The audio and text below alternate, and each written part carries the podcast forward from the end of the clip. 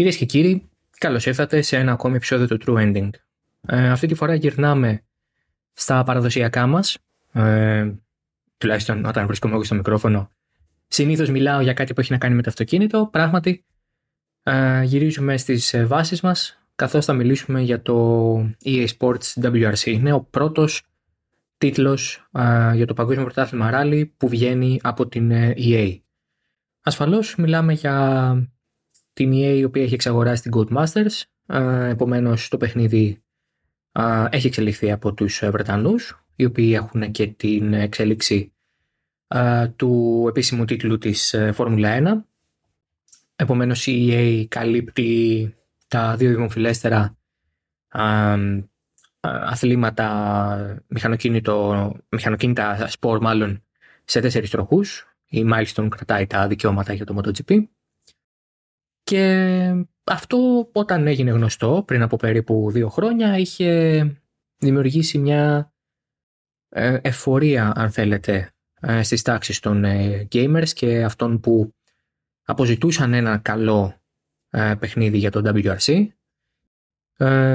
Και θα έλεγε κανείς ότι με το track record της Codemasters, η οποία έχει τη γνώση να κάνει παιχνίδια τέτοιου τύπου με το Dirt Rally και το Dirt, και φυσικά πιο παλιά με το Colin McRae που αποτελεί επί της ουσίας τον προπομπό του Dirt, οι προσδοκίες ήταν αυξημένες και πράγματι δικαιολογημένα, θα λέγει κανείς, γιατί αν μη τι άλλο θέλεις έναν τίτλο ο οποίος να είναι αρκετά αποδοτικός και αρκετά προσιτός στον μέσο θεατή, αλλά θες και κάτι το οποίο να μπορεί να καλύψει ένα κοινό στην αγορά, το οποίο υπήρχε και το οποίο δεν κάλυπτε ο προηγούμενος developer.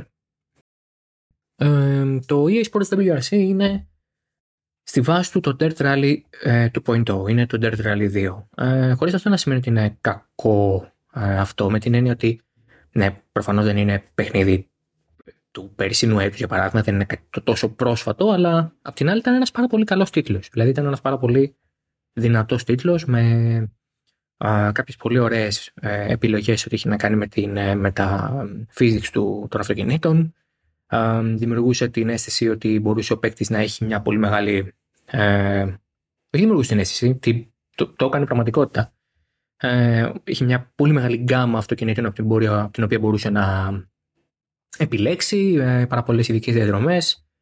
Το Dirt Rally 2 είχε και το feature με το να κατασκευάζεις από το 0 μια ειδική διαδρομή, βάζοντας χαρακτηριστικά terrain και ούτω καθεξής, και σου βγάζει μια τελείως νέα διαδρομή, ας πούμε, στο πακέτο. Εδώ αυτό προφανώς δεν γίνεται. Μιλάμε για επίσημο τίτλο του WRC, άρα είναι πολύ πιο strict τα πράγματα σε ό,τι έχει να κάνει με αυτό. Αλλά από την άλλη έχουμε εκτόξευση του περιεχομένου, έτσι. Έχουμε τα επίσημα rally, με εξαίρεση το Rally Κεντρικής Ευρώπης, το οποίο ακούγεται έντονο ότι θα προσθεθεί με patch μέχρι το τέλος του έτους, μέσα στο Δεκέμβρη ενδεχομένως. Όσο ηχογραφούμε δεν έχει επιβεβαιωθεί κάτι. Έχουμε τα αυτοκίνητα των 3 βασικών κατηγοριών του WRC, που είναι τα Rally 1, Toyota, Hyundai και M Sport Ford. Rally 2, Hyundai, Toyota, το Hyundai, Ford, Skoda, Citroën. Το Toyota GR Yaris Rally 2 δεν είναι στο παιχνίδι και δεν νομίζω και θα μπει κιόλας. Δεν ξέρω αν μας εκπλήξει η Codemasters και του χρόνου το βάλει με κάποιο patch.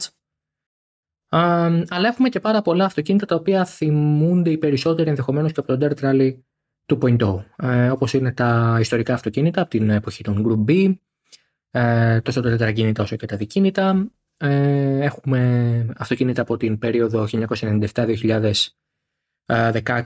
που θεωρούνται τα WRC cars, μετά τα Group Α. Έχουμε και Group Α, έχουμε και Group N, έχουμε και ιστορικά αυτοκίνητα της περίοδου του 50 και του 60, όπως είναι το Mini Cooper για παράδειγμα.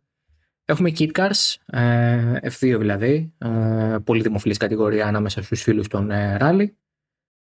Οπότε πέρα από τα επίσημα αυτοκίνητα τα οποία περιμένει κανείς να δει σε ένα WRC game, έχουμε και πάρα πολλές επιλογές από το παρελθόν των ειδικών διαδρομών, από αυτοκίνητα τα οποία γράψανε τη δικιά τους ιστορία σε αυτά τα 71-2 χρόνια που υπάρχει το Παγκόσμιο Πρωτάθλημα Rally. Καλοδεχούμενη ασφαλώς αυτή η επιλογή. Το άλλο χαρακτηριστικό που ανέφερα για το Dirt Rally 2 είναι το physics, είναι τα physics του. Είναι το γεγονός ότι προσέφερε μια σχετικά ρεαλιστική, αν θέλετε πιο φυσική συμπεριφορά στις ειδικές διαδρομές, είτε μιλάγαμε για χώμα, είτε για χιόνι, είτε για άσφαλτο. Προφανώς υπήρχαν κάποιες ατέλειες, ειδικά με την άσφαλτο πολλές φορές ένιωθε κανείς στο Dirt Rally 2 ότι είχε κάποιο chip για περιόριστο grip οπουδήποτε, πράγμα το οποίο προφανώς και δεν είναι ρεαλιστικό, έτσι.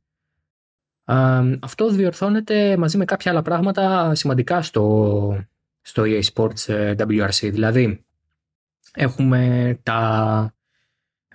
πολύ πιο φυσικό τρόπο συμπεριφοράς και οδήγησης στην άσφαλτο. Νιώθεις το αυτοκίνητο ότι υποστρέφει, ειδικά όταν έχουμε να κάνουμε με δικίνητα τα οποία είναι και προσδιοκίνητα, οπότε προφανώς και υπάρχει πιο έντονο μάλλον το φαινόμενο του understeer. Νιώθεις σε όλα τα τερέν, και στο χώμα και στο χιόνι και στην ασφαλτό, ότι το αυτοκίνητο προοδευτικά φθείρει τα ελαστικά του, γίνεται λιγότερο πιθήνιο στις κινήσεις του τιμονιού, το βάρος του μεταφέρεται πολύ πιο ομαλά από τη μία στροφή στην άλλη, νιώθεις την επιτάχυνση, την επιβράδυνση πολύ πιο άμεσα και πολύ πιο πιστικά. Εδώ πάντα βάζω έναν αστερίσκο και λέω προφανώς όλα αυτά τα κρίνουμε και διαισθητικά, αλλά και αν έχεις παρακολουθήσει αγώνες ή αν έχεις υπάρξει συνοδηγός σε ένα τέτοιο αυτοκίνητο, καταλαβαίνεις ως έναν βαθμό πώς θα έπρεπε να συμπεριφέρεται αυτό. Προσωπικά είχα τη χαρά και την ευκαιρία να μιλήσω και με ανθρώπους που έχουν οδηγήσει κάποια από τα αυτοκίνητα τα οποία έχει το παιχνίδι, ειδικά αυτά τα οποία είναι kit cars ή τα προσδιοκίνητα των παλαιότερων ετών του 80 και του 90, και μου είπαν ότι είναι πραγματικά πολύ κοντά στο ρεαλιστικό του πράγματος, ότι είναι πολύ κοντά στην πραγματική τους αίσθηση. Αυτό δεν σημαίνει βέβαια ότι μιλάμε για κάποια απόλυτη ρεαλιστική προσέγγιση, για ένα προσομοιωτή τύπου Richard Burns Rally. Έτσι. Και προφανώς δεν αναφέρω τυχαία αυτό το όνομα, καθώς και πάλι υπήρξε η σύγκριση με το Richard Burns Rally. Θεωρώ όμως ότι δεν είναι απαραίτητο να συγκρίνουμε κάθε τίτλο που έχει να κάνει με ράλι και ειδικές διαδρομές με το RBR. Και τι θέλω να πούμε αυτό. Το Richard Burns Rally είναι ένα παιχνίδι το οποίο κατασκευάστηκε πριν από 20 χρόνια. Συντηρήθηκε και συντηρείται από την κοινότητα.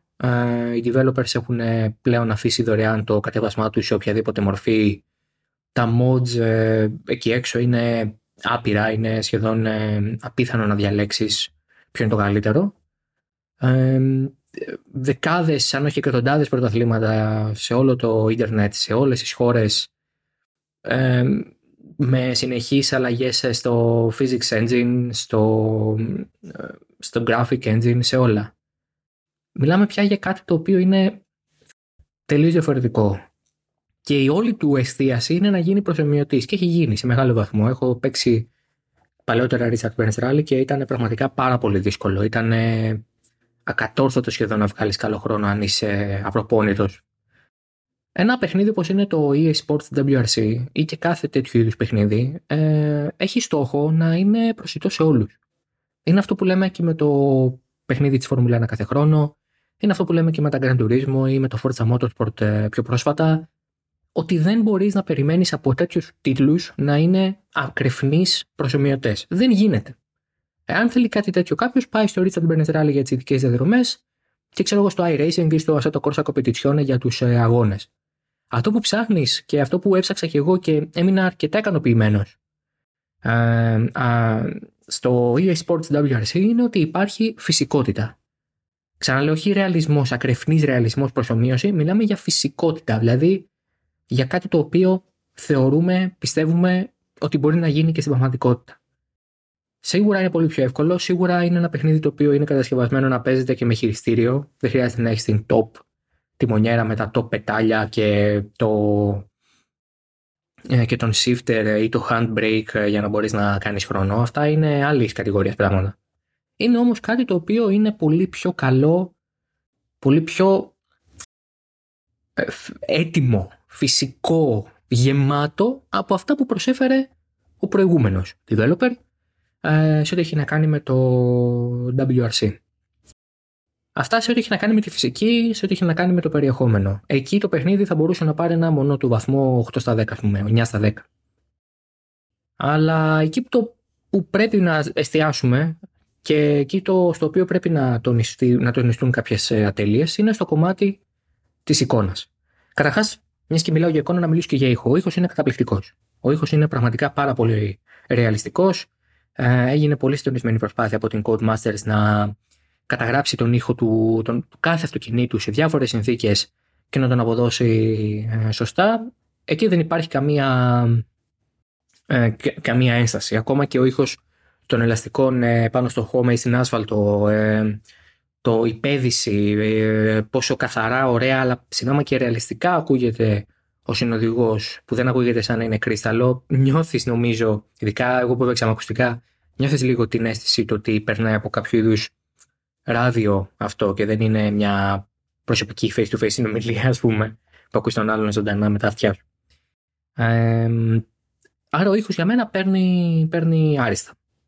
Ξαναλέω όμως, η εικόνα έχει σαφείς περιορισμούς. Πολλά είναι τα προβλήματα τα οποία αντιμετώπισαν και συνεχίζουν να αντιμετωπίζουν όσο γράφουμε το επεισόδιο οι παίκτες, ότι είχε να κάνει με το frame rate, για παράδειγμα.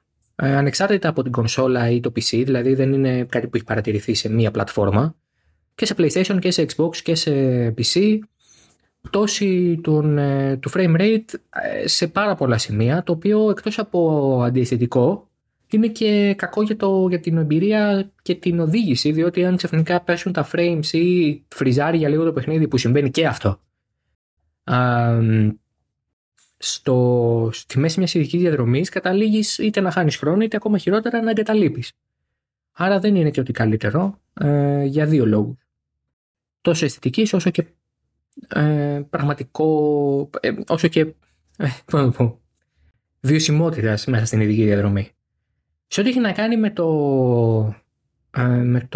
με τα γραφικά, είναι πάρα πολλά τα προβλήματα σε ό,τι αφορά το κομμάτι των ειδικών διαδρομών. Αν δει κανείς τα αυτοκίνητα στο showroom, είναι καταπληκτικά, είναι πάρα πολύ ωραία.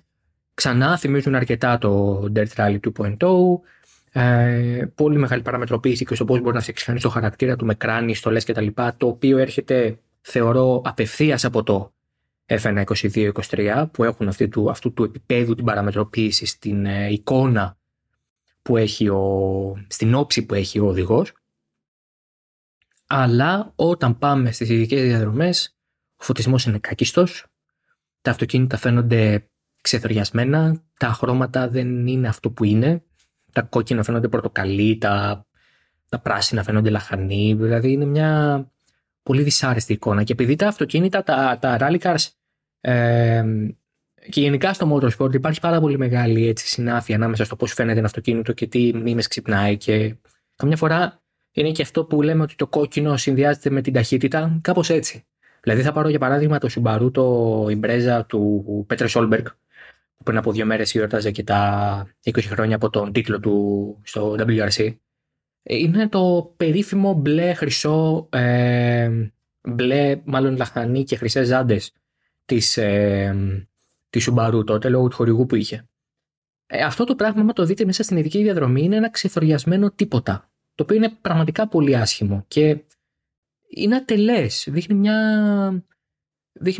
μια βιασύνη σε αυτό το κομμάτι. Είναι, δεν ξέρω αν έχετε δει τη φωτογραφία, το meme που είναι ένα τέλεια σχεδιασμένο άλογο στην αρχή του και μετά τη μέση του είναι ζωγραφισμένο από ένα 3χρονό. Λοιπόν, κάτι τέτοιο μου βγάζει. Το οποίο είναι πολύ δυσάρεστο. Βγάζει πάνω τον παίκτη από την όλη εμπειρία και αφαιρεί πάρα πολύ από το παιχνίδι αυτό καθ' αυτό σαν προϊόν. Η EA έσπευσε να πει ότι έρχεται update, το update 1.3, το οποίο θα βγαίνει την Τετάρτη στις 8 Νοέμβρη και θα λύνει όλα αυτά τα προβλήματα. Παρ' όλα αυτά, αυτό δεν έχει συμβεί. Σε κάποιους μάλιστα έχουν ενταθεί κιόλας, όπως βλέπαμε από κάποια posts στο Reddit, και πάλι δεν έχει να κάνει με την κονσόλα ή με το PC, δηλαδή δεν είναι εστιασμένο σε κάποιο είδους πλατφόρμα. Είναι γενικότερο το πρόβλημα. Και σε ό,τι έχει να κάνει και με τους χρήστες με τιμονιού, τιμονιέρας, αυτούς δηλαδή που επέλεξαν να συνδέσουν τιμόνι, και αυτοί έχουν διάφορα προβλήματα, τα οποία τα είχαν και στο Dirt Rally και στο Dirt 5. Φαίνεται ότι συνεχίζεται αυτό για τρίτο συνεχόμενο παιχνίδι της Codemasters που έχει να κάνει με Rally. Αλλά αυτό είναι πολύ πιο εύκολο να διορθωθεί και ελπίζω να διορθωθεί κιόλας σύντομα, γιατί και αυτό χαλάει πάρα πολύ την εμπειρία, ίσως ακόμη περισσότερο από την εικόνα. Επομένως, έχουμε να κάνουμε ένα παιχνίδι το οποίο σε επίπεδο περιεχομένου και οδήγησης είναι στα υψηλότερα στάνταρ που θα μπορούσε να είναι αυτή τη στιγμή. Σε επίπεδο ήχου επίσης δείχνει το δρόμο, σε επίπεδο εικόνας και εμπειρίας υστερεί. Θεωρώ ότι ούτε το πολύ ωραίο career mode με το builder mode όπου μπορεί κάποιος να κατασκευάσει το δικό του αυτοκίνητο, ούτε τα moments που σε βάζουν για μία ειδική, για ένα rally στη θέση ενός πραγματικού οδηγού και έχεις κάποια objectives, μπορούν να σώσουν τις ατέλειες. Αυτά είναι πολύ ωραία features, συμπληρωματικά, αλλά στην ουσία αν λείπανε και είχαμε τα υπόλοιπα, δεν θα λείπανε τόσο. Ελπίζω και εύχομαι να βγει κάποιο update που να λύσει τα προβλήματα, ή αν θέλετε ελπίζω να διορθωθούν του χρόνου. Αυτά από εμένα. Αυτό ήταν το true ending για το EA Sports WRC. Να είστε όλοι καλά. Εμείς θα τα ξαναπούμε μέσω Oversteer την επόμενη εβδομάδα. Γεια χαρά.